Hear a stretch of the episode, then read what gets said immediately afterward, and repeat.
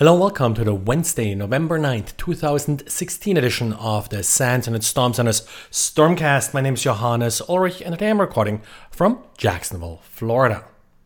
Microsoft's patch Tuesday, of course, kept me busy today trying uh, to go through all of the different bulletins 14 total bulletins if you count the Adobe bulletin, which, of course, is again included in Microsoft's set here. Five of the Microsoft bulletins are rated critical, and then the Adobe Flash bulletin, of course, is also rated critical.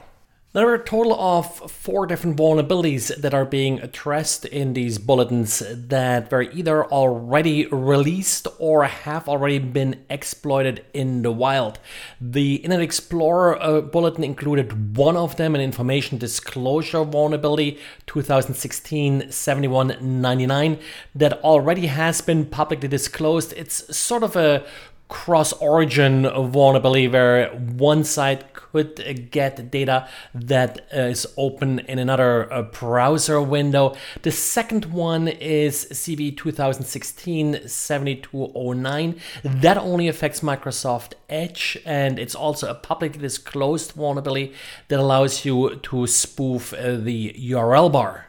And MS16 132, this is the one bulletin that I labeled as a patch now for clients because it does address a vulnerability that is actually already being exploited in the wild. It's yet another open type font issue. We have seen many of them in the past, many of them being successfully exploited in the past. This is CVE 2016 7256. MS16 135, uh, that's a kernel mode driver uh, patch. It does include a privilege escalation vulnerability, CVE 2016 7255, uh, that has already been publicly disclosed and exploited. Now, the interesting part here is that we had uh, recently Google uh, disclosing a vulnerability that really just matches uh, this one based on description, but Google assigned it a different uh, CVE. It's actually only off by one digit 2016 7855 instead of 7255. I'm still trying to figure out if uh, this is just. A typo or something, uh, but uh, so far I haven't really been able to resolve that. So we'll we'll see what's uh, going on with that. Now, in addition to the bulletins that are already covered, we got MS16 130. This is a security update for Microsoft Windows. It fixes uh, three different uh, vulnerabilities. Microsoft rated as, as critical because it can lead to code execution. Then we got MS16 131, a security update for Microsoft Video Control, another one that can lead to code execution, could be exploited via images that are displayed by your web browser. MS16 132, that one we already covered. This is the security update for Microsoft graphics components that I rated as patch now. Then MS16 133, old favorite uh, security update for Microsoft Office. We rated it as critical because it does allow arbitrary code execution. MS16 134, uh, that one is a little bit uh, different. It's in the common log file system driver, and apparently it does allow for privilege escalation. Essentially, you're sending a log message to the driver, and because the driver, of course, runs with elevated privileges, it can then be used uh, to execute code and elevate uh, privileges. MS 1635, that's the usual kernel mode driver problem.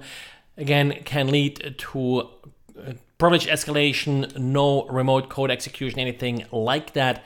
MS 1636, that's a different one again. SQL Server, haven't seen patches for SQL Server in a while, but all the issues being addressed here are elevation of privilege uh, issues. So uh, nothing big in terms of remote code execution or such. I wouldn't really be too terribly uh, worried about this. Of course, always depends on how exposed your SQL server is. MS1637, uh, that's security update for Windows authentication methods. This actually fixes three very distinct vulnerabilities in Windows NTLM, in LSASS, and in the virtual secure mode. The last one, virtual secure mode, uh, that's sort of a more classic privilege escalation vulnerability. LSASS, uh, this is a denial of service vulnerability. And then the NTLM one would allow someone to change passwords so I guess that's also a possible privilege escalation vulnerability here. MS1638 fixes a privilege escalation vulnerability in the Microsoft Virtual Hard Drive driver. It essentially would allow a user to access files they wouldn't have access to otherwise. MS16139 is another privilege escalation vulnerability in Windows, so treat it just like any other. MS16 140, uh, yet another patch for the boot manager. I guess uh, Microsoft is working hard on trying to sort of nail down these secure boot issues. This is yet another update for that. And then MS16 141. Uh, this is our update for Flash affects Internet Explorer 10 and 11. For other browsers, of course, you will have to download the update from Adobe. MS16 142, this is our update for Internet Explorer. Kind of odd this time how they did it. Uh, usually the Internet Explorer and the Microsoft Edge updates are first and then the Adobe Flash one last. They sort of mixed up the order a little bit. But then again, in the past, the order wasn't really of any significance as far as the bulletin numbers go. In addition to the update for Flash, Adobe also released an update for Adobe Connect. Uh, this is Adobe's video conferencing solution. So if you use that, you probably should apply it, but they only rate that with a priority of three, which I believe is their lowest priority.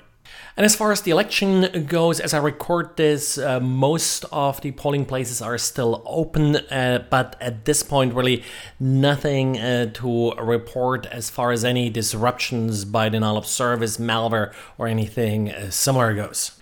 Well, that's it for today. Remember, I'll have a webcast uh, that's of a one hour, a little bit longer thing uh, today on Wednesday at 1 p.m. Eastern. There are also recordings available in case you can't make the live event. And the topic will be how to deal with encrypted traffic from an intrusion detection point of view. Well, that's it. Thanks for listening and talk to you again tomorrow. Bye.